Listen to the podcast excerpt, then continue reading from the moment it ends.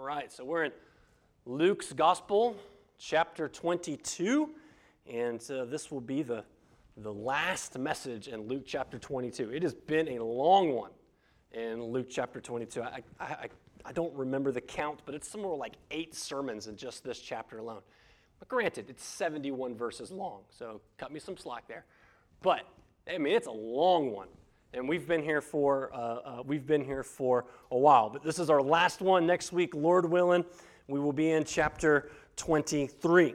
Now, Luke twenty-two has has been all about the the the last day of the the Passion Week of Jesus, right? That's what we call it, the, the Passion Week. This has kind of been the, the last day of the of the of the week, kind of that Thursday, moving into Passover. They celebrated the Passover meal Uh, in the in the upper room, and and this day in this chapter has had its ups and it's had its it has had its downs. But for the most part, if you can think back now to to when we got to the the beginning of the week, which I think it was chapter twenty, uh, it's it's been a pretty good week.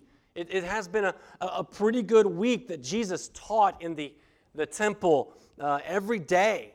I mean, he was teaching and he was preaching Uh, the gospel. He was confronting the religious leaders. He was healing uh, people of their sickness and their disease, and, and the gospel and the kingdom of God was being uh, proclaimed. But this had also been the week that the religious leaders have had enough of Jesus. They were done. And it's in this week that they determined that we are not just going to marginalize him. We're not just going to belittle him, but our posture is going to be toward killing him. This is from the, the beginning of the week. This is their posture. So every confrontation that they had during the week was all about tricking him, tricking Jesus so that they could kill him.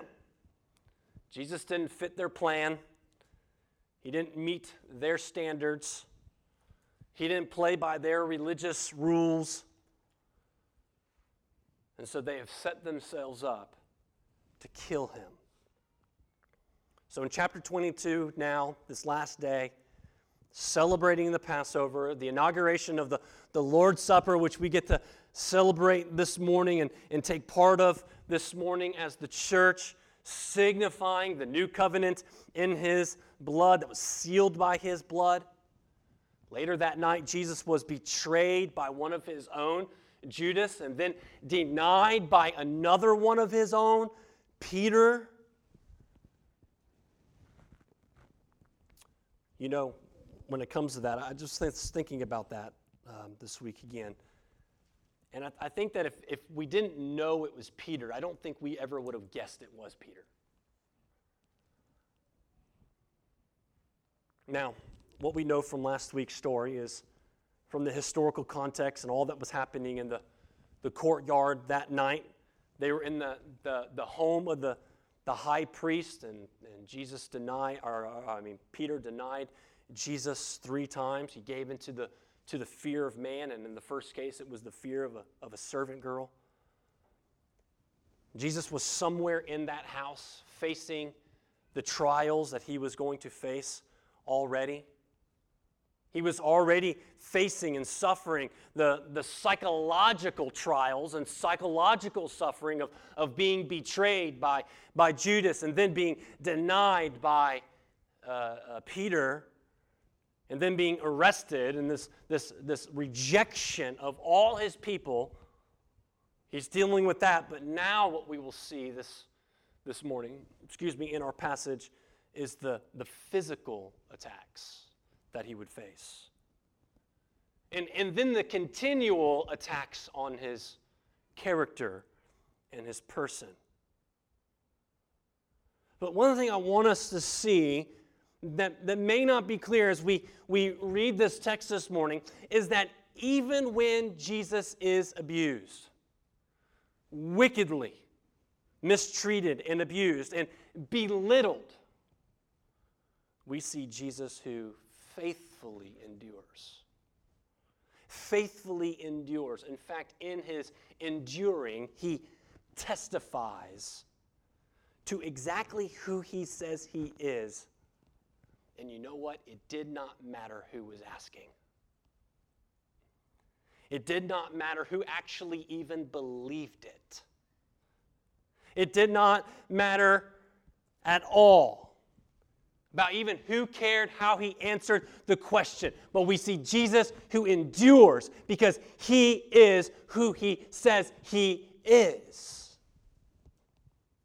And even when everyone else around him, all of his buddies and all of his friends and all of those who would follow him have ran and betrayed him.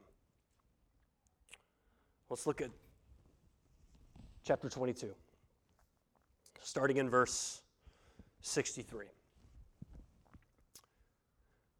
Now the men who were holding Jesus in custody were mocking him as they beat him. They also blindfolded him and kept asking him, "Prophesy, who is it that struck you?"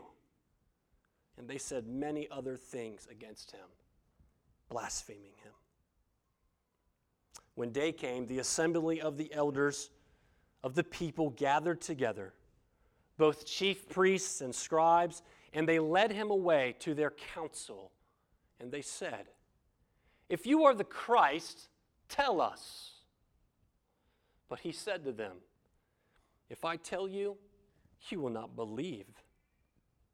And if I ask you, you will not answer. But from now on, the Son of Man shall be seated at the right hand of the power of God."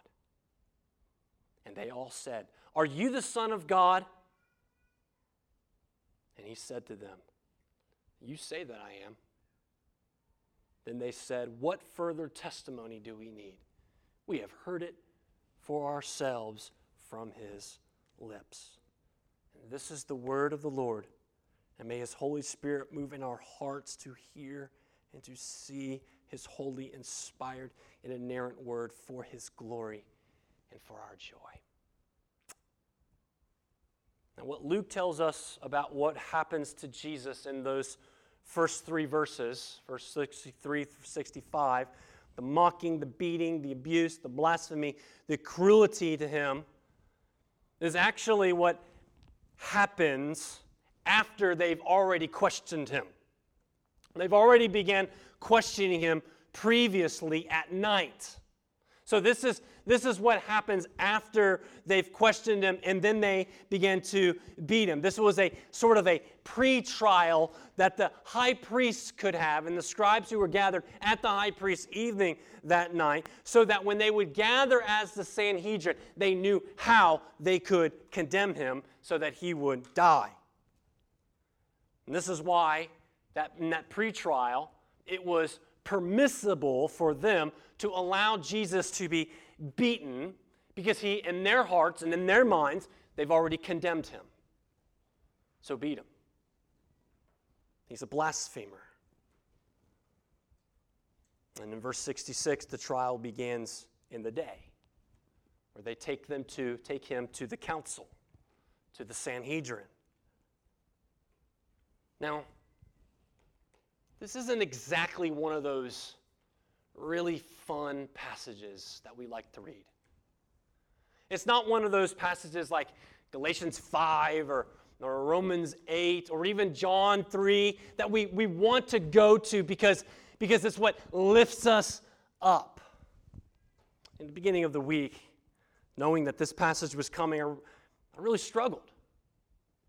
This isn't an easy passage to, to deal with. In fact, I think for, for most, this passage is, is kind of a, a scripture that's just kind of read through to understand the context and know what's going on. But but let's get to the let's get to the cross.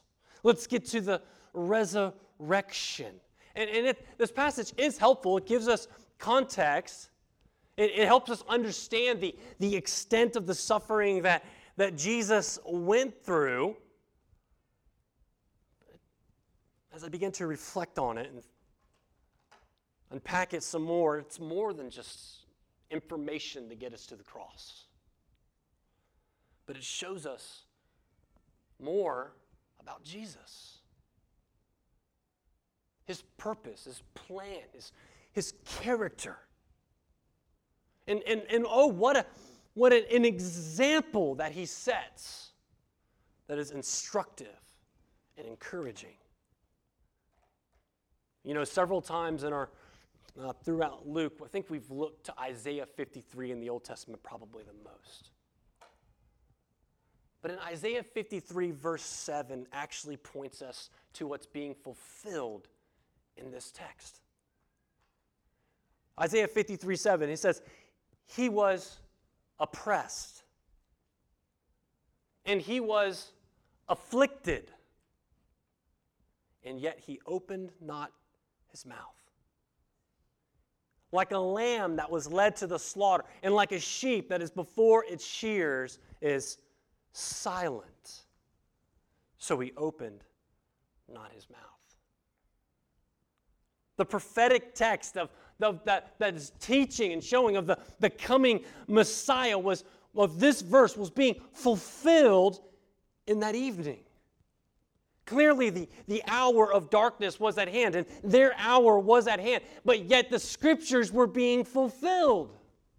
And Jesus was fulfilling the will of the Father to do what?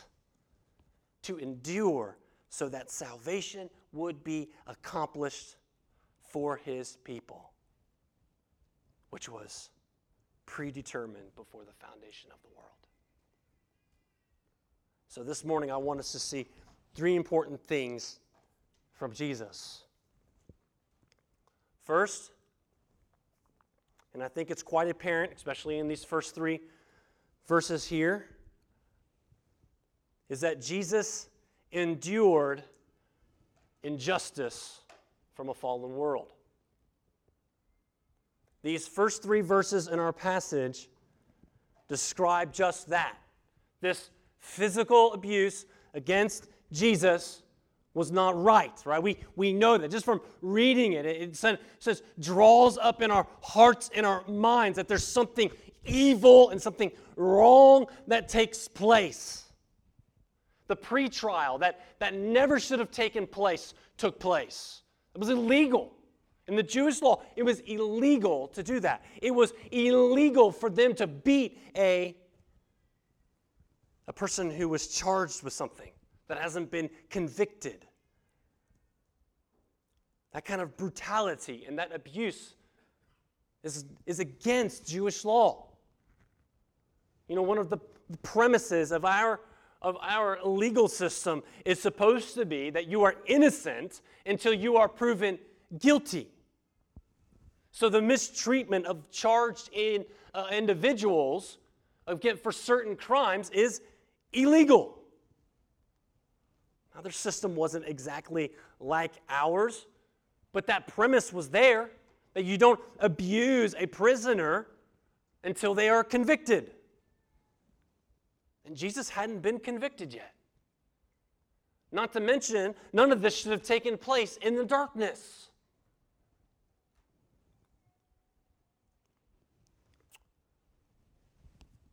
And not only that, the high priest was there the whole time. All of this was under his authority, at his house, at his place.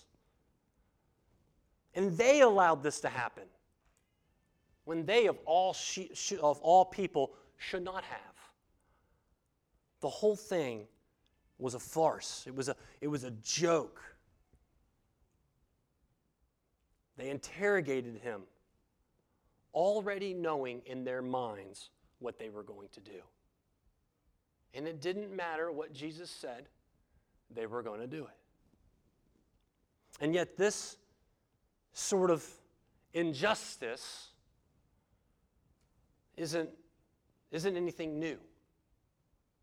This isn't surprising when we, when we read this. And injustice is something that humanity has always been doing on one another ever since Genesis chapter three. It's a wicked byproduct of sin. This past Monday, we celebrated or observed Martin Luther King Day, Martin Luther King Junior's birthday. And we all know what, what he stood for. We, we all know who he was and what he stood for and what he, what he spoke for and the injustices that were a part of our country. And then on Thursday, this past Thursday, a day that should be remembered and not celebrated, the anniversary of Roe versus Wade, when abortion was legalized in our country. And since then, more than sixty-one million babies have been destroyed in the womb. Genesis, slavery, murder, racism, abortion, on and on and on. It's all injustice. All of it. And it's all a byproduct of the sinful heart of man. History is riddled with injustice, far and wide and close. Because history is full of sinners. History is full of sinners. Present is here full of sinners. And future will be full of sinners until Christ comes back. And why? Because sin is in our fallen world. So we're not just learning here the first time about injustice. But rather what we are seeing is how Jesus shows us how we face and endure such injustice. As Christians, we of all people, of all people in this world, know the level of injustice and how wicked this world can get and has been. We know that it is fallen. We know the dominion of darkness that is all around us. Sin and sinners should not surprise us. Christians understand injustice as ones who have stood in the face of it. And throughout history, wherever you find someone standing against injustice, a movement against oppression and abuse, you will always find Christians leading the way. Christians standing for freedom and standing for righteousness. Because Christians understand the freedom from sin and darkness through the gospel. And we have our example here in our Savior, Jesus Christ. Verse sixty-three says, they mocked him and they beat him. Verse sixty-four, they blindfolded him and they mocked him, hitting him and, and, and telling him to prophesy. Who hits you? And you know what? Verse sixty-five tells us that it gets a whole lot worse, doesn't it? In fact, it gets so bad that I don't think Luke really had the heart to tell us how bad it really got. Or even tell us the gory details. And yet we know what's going down. We know the injustice and the abuse when we see it. But Luke wants us to see He wants us to see more than just that. He wants us to see that, yes, Jesus suffered, but yet Jesus also endured. He endured the injustice and the mistreatment and the abuse, just as Isaiah fifty-three, verse seven, said that he would. And he did not open his mouth when they were beaten. And telling him to prophesy. And he was enduring for us. And you know why? You, you know what the greatest of all injustices ever? And why this is the greatest of all injustice, and I don't care what people say, that this is the greatest of all injustices ever. And you want to know why? because Jesus was not like you and he was not like me. He was perfect and he was sinless and he was spotless and he obeyed the law perfectly. He never did anything ever to deserve this. This is why it is the greatest injustice ever. He was mistreated and abused and beaten as if he was the guilty one. What happens to Christians when we read this and we hear all of this that happens to Jesus? You know what really happens to us is we begin to know about this injustice and how real it is. Because the real injustice is we know, if we know grace, then we know we were the ones that deserved what Jesus got. That's why it's unjust. It's not unjust just because wicked men are beating Jesus. It's unjust because we should have been the ones who took it. That we deserved. We deserve that punishment. Not him. When I think about my own life, when I think about my sins that I have committed in my life, I, I cannot stop but think about the mercy of God and how he has spared me so much of what I deserve. In his kindness and in his mercy, he has kept me from what I deserve. Jesus didn't have the sins like I have. He doesn't have the baggage like, like I have. Not a single one.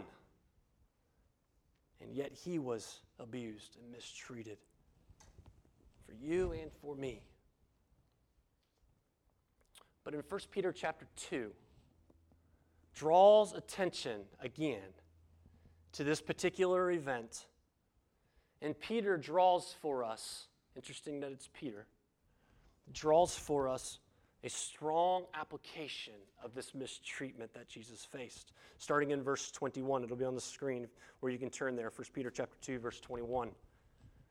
It says this, "For to this you have been called." Now, now what uh, we will read this at the end of our service, but, but what it means is, is it means everything that he has said earlier in the chapter, and that is, that is to endure suffering.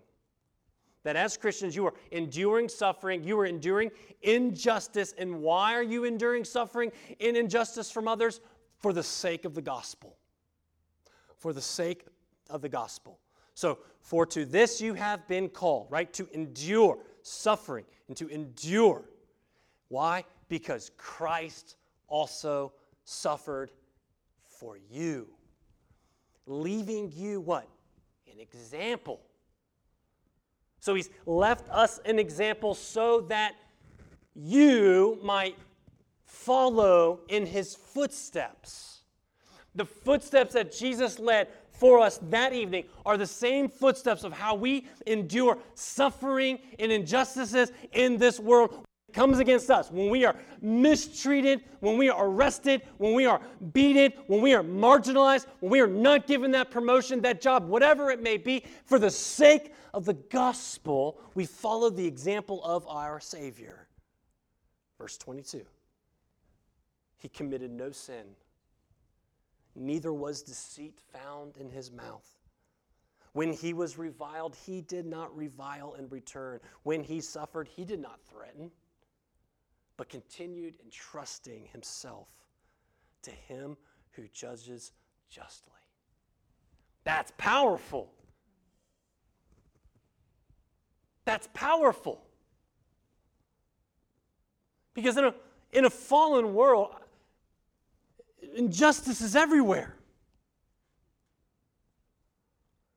In a broken world now where people have no inclination to forgive. In fact, they demand justice unjustly. That they think that they have a right to demand justice unjustly. And brothers and sisters, it is not hard to figure out. I mean, you, we know this. We live in a place full of vitriol and anger. And anger. full of mockery, full of rage, and a desire to get revenge and crush people.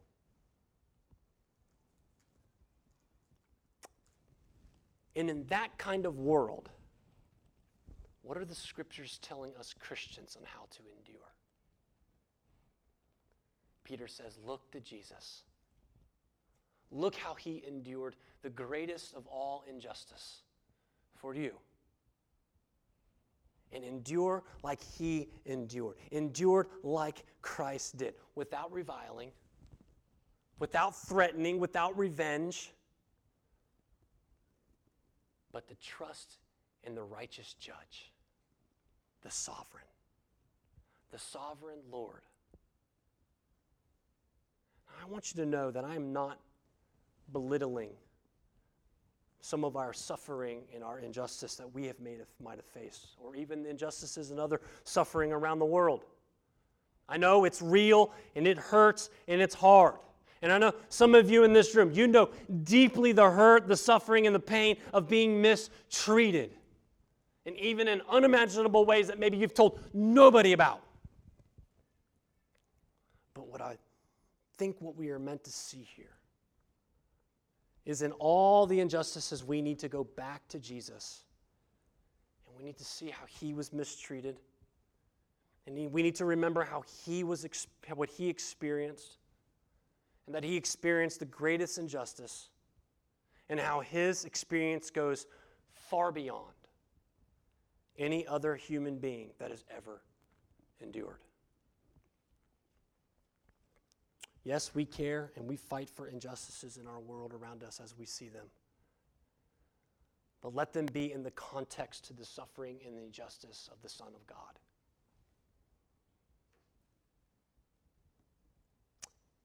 And so when we hear of all that Jesus endured, and when we see how Peter, through the Holy Spirit and the Word of God, is telling us that Jesus is our example and how we are to endure in this fallen world, then brothers and sisters, we must be prepared then to endure like Jesus. So that when we face suffering and injustice and mistreatment in our fallen world, our response and our attitude will, will naturally be, Lord, I'm ready for this. Your word has done a work in me, and I can endure as Jesus endured. You've made me for this. And in fact, when we endure as Jesus does or did, as the Scripture tells us, we will look more and more like our Savior. Wow. Isn't that our prayer? To look more and more like our Savior. We want to say in the flesh, why me, O Lord? Why am I facing such abuse, and what have I done to deserve this? And we want to react as the world does in revenge. A world and a culture that touts love and acceptance and tolerance. But if it's not the love and acceptance and the tolerance according to their rules, which, by the way, are always changing, then you will be destroyed if you do not come underneath it. Not just punished, but destroyed. And that's what the flesh wants. And if you've ever been faced by such hatred and such hurt from others mistreated, then you'll know this temptation. But by grace and by his mercy, we put it into the context of the suffering of our Savior. And we endure as he has endured. And be prepared to respond as Jesus did, so that he would receive all the glory and that the gospel would be made much of in our suffering. Second, I want to show you the surety of Jesus' testimony. The surety of Jesus' testimony. So verse sixty-six, the day has come, and the injustice continues, even in the day. The Sanhedrin gathered, the, the, the council of religious leaders, which, by the way, how in the world did they not see the face of Jesus and not determine what exactly went down that evening when the rest of them gathered?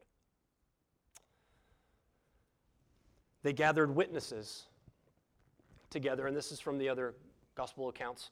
They gathered witnesses that would that would testify against Jesus, but what soon became clear is that those witnesses were morons, and they couldn't get their story straight, and they contradicted one another. Jesus would not answer those ridiculous witnesses. So the so the Sanhedrin, or the the, the council, verse sixty-seven, they they become the prosecutors now. And, and in their line of questioning, they intend for Jesus to incriminate himself. They intend for Jesus to incriminate yourself. You tell us, Jesus, if you are the Christ, the Messiah. And you, you just got to love Jesus' responses. His responses are always wonderful. And he says, if first, he says, if I tell you, you will not believe. Now, why would he say that? Well, because they won't. They, they, they won't believe. They're not, they're not asking that question like, uh, uh, like how Nicodemus did, right? How Nicodemus honestly was asking those questions of, of Jesus and the kingdom and the gospel and, and, and who he, he was. And, and another thing, Jesus had been in Jerusalem all week long doing what? Proclaiming the gospel, teaching about the kingdom of God, giving the signs that he is the Son of God, that he is the Messiah. And yet, what was the outcome? Unbelief, arresting. Verse sixty-eight, he continues and he says, and, and if I ask you, you will not answer. Now, why would he say that? Because they won't answer. If you remember earlier, when they asked him a question, they were questioning his authority about how he did those things in the temple, the signs and wonders, and he turned the tables over, and how Jesus was proclaiming and teaching the gospel in the temple. They're like, by what authority do you do these things? And what did Jesus say? I'll tell you by what authority I do these things. If you tell me, what? Where did John's baptism come from? Did it come from man, or did it come from heaven? And how did they answer? They didn't. They didn't answer uh, the question. They, they, they didn't answer uh, the question at all. Why? Because they were cowards. And they feared the crowds rather than they feared what? Truth. And honesty. I mean, just flat-out honesty.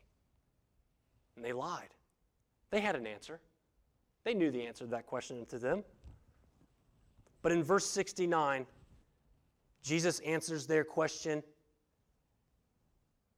and he makes a confession of who he is.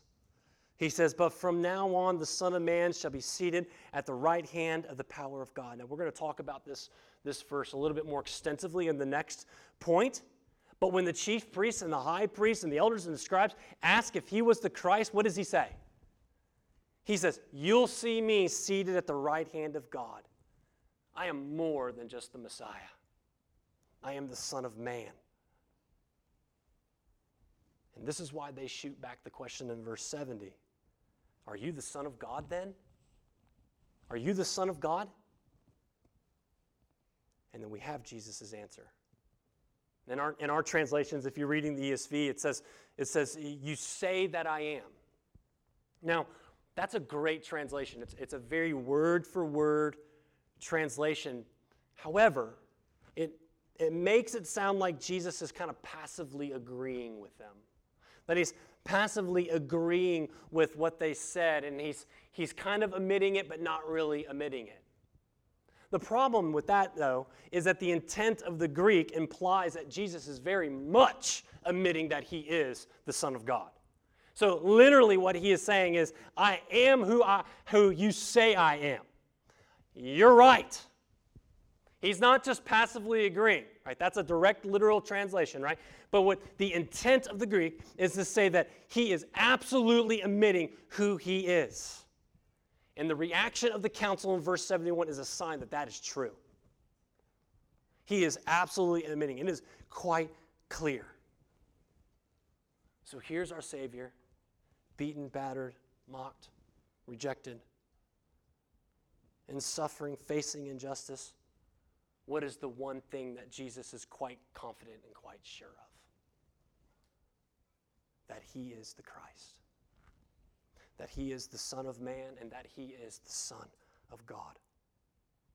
And so, brothers and sisters, in the face of such adversaries, the assurity of Jesus' testimony of who he is, when we face such adversity and trials, let us be sure in who Jesus is. We must be prepared and ready to be sure, absolutely, who Christ is. Isn't it interesting that Luke has put the trial? I don't know if you've looked at the other Gospels or not, but but but usually it goes the trials of Jesus and then the denial of Peter. But Luke puts the denial of Peter, and I think they're kind of happening somewhat simultaneously in the evening trials, right? Uh, at, at the at the same time. But Luke puts the denial of Peter, and then he puts the the trials. And why is that? Well, I, I think there's two reasons. This is kind of me speaking here, but I, I think these make sense. Um, and I think this first one is this, that as Christians, everyone who would follow Jesus for, down throughout history can know for certain that Jesus confidently confessed and believed that he was the Son of God, and that he was the Christ, and that he is the Son of Man. That there was no wavering for Jesus at all. There was no turning. There was no fear. There was absolutely no hesitation at all. He is who he says he is. And brothers and sisters, that makes all the difference in the world for our endurance and in our testimony in this fallen world. But second, it's also to show how quickly Peter denies Jesus because of the fear of man in the flesh and that he failed. But what do we see in Jesus when asked? He doesn't fail, that he endures. And so where we fail, Jesus does not fail. And in these two things, where is our confidence? Where is our endurance? Where does it lie? It lies in Christ. For as Christians, we should know and we should have a surety in the testimony of Jesus Christ. For in the name of Jesus, the Son of God, there is no salvation. There is no salvation, and there's no name under heaven by which a person can be saved. And if you claim to be a Christian, then it's only in his name that we can claim any assurance for our future, in our present, in our eternity. The assurance lies in the name of Christ. So let's be sure in these things. Let's be certain. Let's be confident in his name. And as a church, we should be, we should be providing or, or, or preparing ourselves for the inevitable. The inevitable of being questioned. Do you believe this? Do you really believe that Jesus is the Son of God? I mean, sooner than and later, we're going to have to either believe what we believe and then say what we believe and confess what we confess or not. We will face mistreatment otherwise. We must prepare, brothers and sisters, the next generation. Because if you don't face it, the next generation certainly will. We have a, a task before us to have a surety and a strength in the solid rock of Christ. And then we, when, when we are confronted by our adversaries and mistreated and abused and for injustice, we face it and endure as Christ endured. But when we are asked, we confess because we believe it and we know it to be true, as Jesus did that evening. We will face it sooner and later, and we must be prepared and have confidence in the name of Jesus Christ, even in the face of mistreatment. Jesus told us to be ready. He said it would come, and that we should face it with joy and with confidence. Now, last, This brings me back to our, to our last point this morning. So we have confidence and surety in the testimony of Jesus Christ. He is who he says he was, and he confessed it. And that we are to be ready to confess and face mistreatment even with joy. And in this last point here is why. And the reason is, is because Jesus is the center of all of our hope. He is the center of all of our hope. Now look back to verse sixty-nine. And I want you to hear again what Jesus says. He says, "But from now on, the Son of Man shall be seated at the right hand of the power of God." So right after being asked by the Sanhedrin if he was the Christ, this is what he quoted. And, and this comes from, from two very well-known Old Testament passages. The first part, Daniel chapter seven, verse thirteen and fourteen, to be up on the screen, it's this. It says, "I saw in the night the visions, and behold, with the clouds of heaven there came one like a son of man. And he came to the Ancient of Days and was presented before him.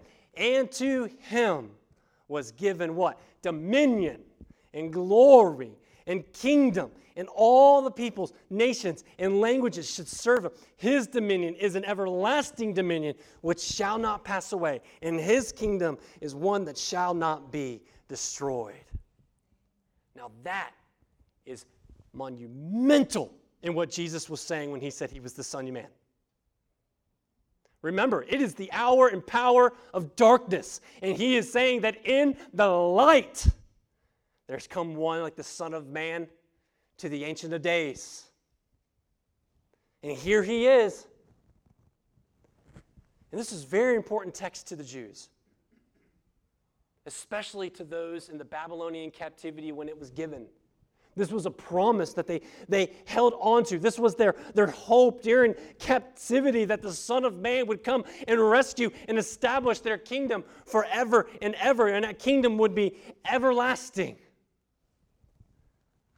The Son of Man is a messianic title who from the Ancient of Days would receive dominion and glory and a kingdom of all peoples. In a kingdom that is everlasting, that will not end, that will never end. And so when Jesus says what he says in verse sixty-nine, he's telling them, it's like, so you're asking me if I am the Christ, but what you are going to see is you are going to see the Son of Man standing before the Ancient of Days in all glory and power and dominion, and you will see me seated at the right hand of God. Jesus Not only is Jesus telling the Sanhedrin who he is, but he is telling them, I am the one who is going to judge you. I am the one who is going to judge you. Now, if you were a Christian, verse sixty-nine, what does it sound like then to us? What does that give us? To the wicked, it's judgment. It's fear. It's wrath. It's a call to, to repentance. But what does that then mean for Christians in verse sixty-nine?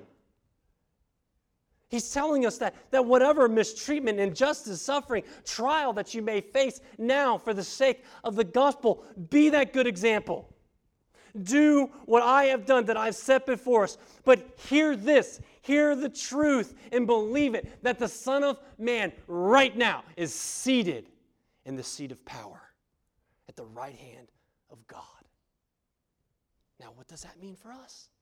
That's the center of our hope. That's the center of our hope. It's the center of our hope. The, Luke's gospel has always been pointing us to that Jesus is our hope, and that we can have certainty in that hope. I mean, the book's theme for us has been on and on and on. Don't have confidence in yourself, man, but put your confidence and certainty in Christ. That's your hope. That's your hope.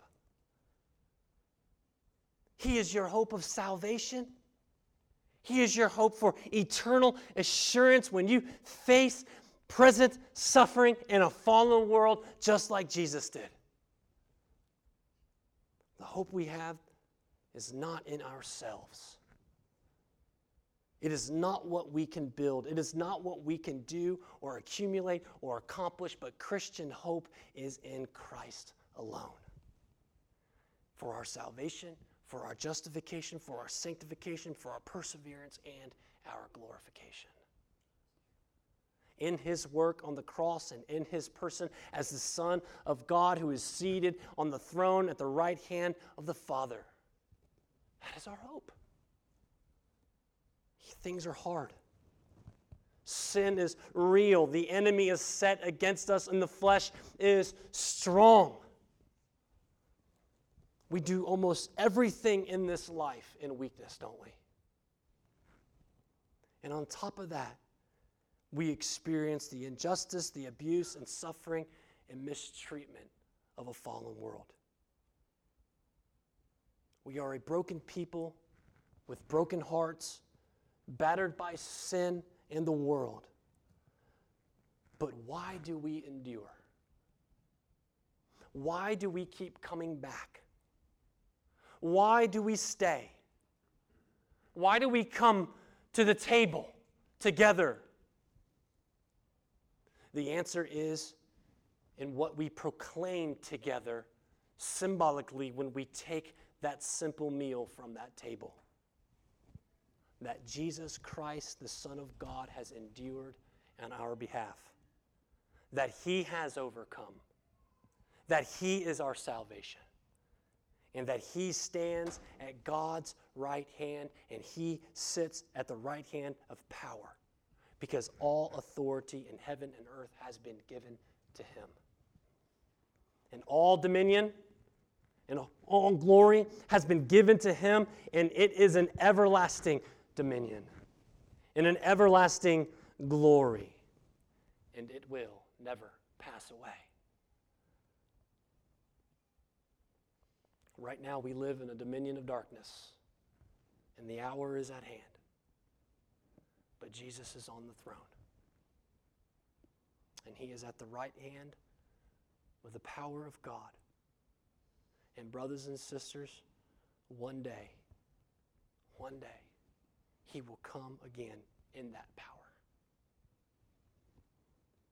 And in that glory, it will be on complete, full display. And every mis- mistreatment, every injustice in his righteousness will be made right. He is the center of our hope, because he is the Christ, the Son of God, who sits at the right hand of the Father. So, brothers and sisters, have hope this morning when you endure. Have confidence and surety in the name of Jesus Christ, who endured for us what we deserve. And when we take this supper in just a while, I want you to remember what we are proclaiming. I'll read it then, but we proclaim his death and his resurrection until he returns as the righteous judge. And that is our hope. And that is how we endure. And that is the example that he has set for us. Let's pray. Heavenly Father, thank you for the word.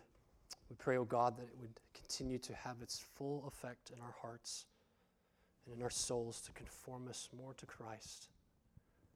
Lord, help us to endure by the example set before us, by the hope that is set before us in Jesus. Lord, forgive us as we've oftentimes trusted in ourselves, we've trusted in our flesh.